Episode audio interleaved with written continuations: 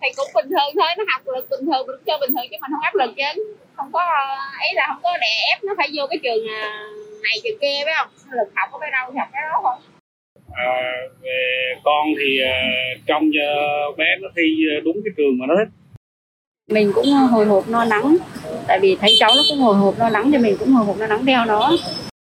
Thưa quý thính giả, ngày 6 tháng 6, hơn 96.300 học sinh lớp 9 tại thành phố Hồ Chí Minh chính thức bước vào kỳ thi tuyển sinh lớp 10 với môn văn vào buổi sáng và môn ngoại ngữ vào buổi chiều. Ngày 7 tháng 6, các em sẽ thi môn toán buổi sáng và môn chuyên môn tích hợp buổi chiều. Thật vậy, nhiều người ví kỳ thi lớp 10 căng thẳng hơn cả tuyển sinh vào đại học, quả là không sai, bởi chưa thi mà đã biết trước sẽ có gần 20.000 học sinh bị đánh rớt. Vì thế, có biết bao người cha, bà mẹ ngoài kia còn áp lực và hồi hộp hơn cả con của mình. Và để giảm bớt những áp lực, lo lắng cho các em cũng như các phụ huynh, ngay bây giờ podcast Báo Tuổi Trẻ cũng có đôi điều muốn gửi gắm đến các sĩ tử, các vị phụ huynh. Trước tiên thì chúng ta hãy cùng lắng nghe những lời tâm sự của các phụ huynh có con đang tham gia kỳ thi lớp 10 năm nay nhé. À, về con thì à, uh, trong uh, bé nó thi à, đúng cái trường mà nó thích còn uh, cảm thấy là áp lực dồn cho mấy bạn nhỏ nhiều. Cái giáo dục là chung của cả nước mà sao dồn ờ, áp lực về mấy bạn nhỏ thế? Tổ chức mấy kỳ thi này nó thật ra là mấy bạn nhỏ tội. Tại vì nó học hồi đó giờ nó cũng chăm chỉ á. Rồi ờ, thành nó học trong lớp chín một nữa thành ra nó mình thấy nó cũng không có áp lực quá. Nếu mà con mà không đậu thì con cố gắng lên thôi chứ giờ mình cũng đâu có áp lực quá cho con được nói chung cô cũng không có áp lực gì đâu con tại vì nói chung mà mấy đứa nó học sao thì nó thi vậy thôi chứ giờ mình có ép nó nó cũng đâu có vô được đâu. Nên con cô cũng có để nó thoải mái thì cũng chỉ là nhắc nhở nó học hành thôi. Thì nó thì, thì mình cũng đôn đốc nó học thôi còn cái chuyện nó thi thì sao thì ờ, nói chung là do sức học của nó thôi chứ cô cũng không có nói chung không có áp lực gì để lại cho nó hết trơn á thì cũng bình thường thôi, nó học lực bình thường, được chơi bình thường chứ mình không áp lực chứ. Không có ấy là không có đè ép, nó phải vô cái trường à, này trường kia, phải không? Lực học có phải đâu thì học cái đó thôi. Không có có hy vọng là phải vô Nguyễn Hữu Hưng hay vô Thủ Đức hay vô gì, không có đặt kỳ vọng gì đâu. Định lực của nó ta đâu thì học cái đó tự nó quyết định. Thì à, nói chung thì học theo khả năng đó thôi. Thì khả năng học tới đâu rồi hay tới đó thôi chứ kỳ vọng thì kỳ vọng thì ai cha mẹ nào cũng không kỳ vọng con mình là phải học tốt. Rồi. cái chuyện học tốt hay không là mình cũng đã biết học ở nhà. Mình cũng hồi hộp lo lắng tại vì thấy cháu nó cũng hồi hộp lo lắng thì mình cũng hồi hộp lo lắng theo nó. Thì uh, mình chỉ biết là động viên tinh thần con là cố gắng lên trong các môn uh, thi tiếp. Nếu mà ra để con có chia sẻ bài làm được hay không á thì mình sẽ động viên con là phải cố gắng môn sau chứ không được phải lãn trí ví dụ con làm được thì mình động viên thêm mà con không làm được thì mình cũng động viên con phải cố gắng tiếp theo. Khi được hỏi uh, khi đón con ra khỏi phòng thi lời đầu tiên sẽ nói với con là gì?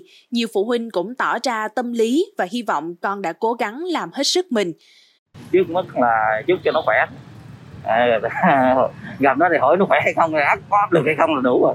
Thì uh, mong con cố gắng uh, cho cái môn sau của em.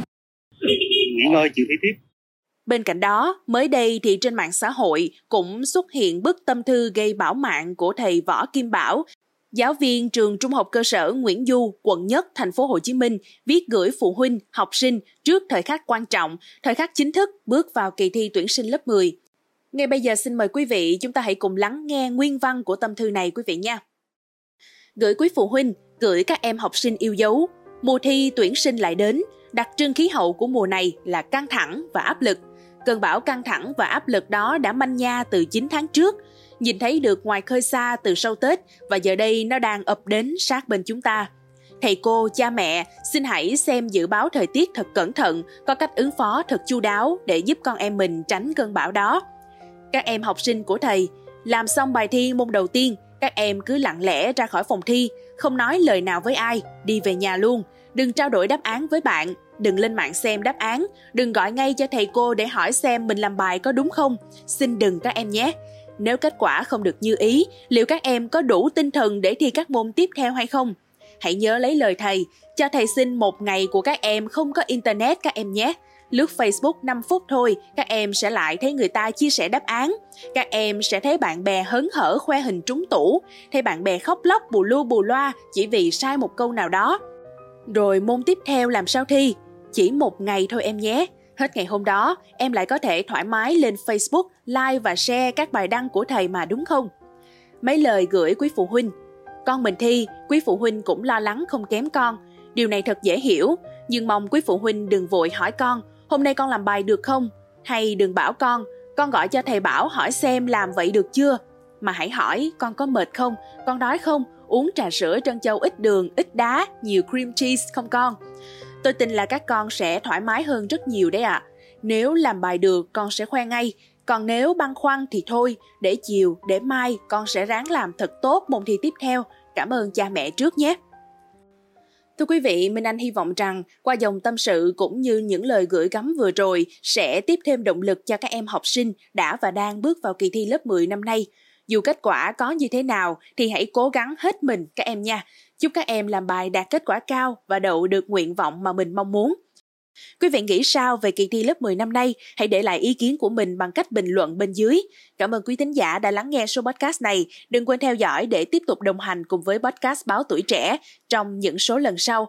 Còn bây giờ, xin chào và hẹn gặp lại.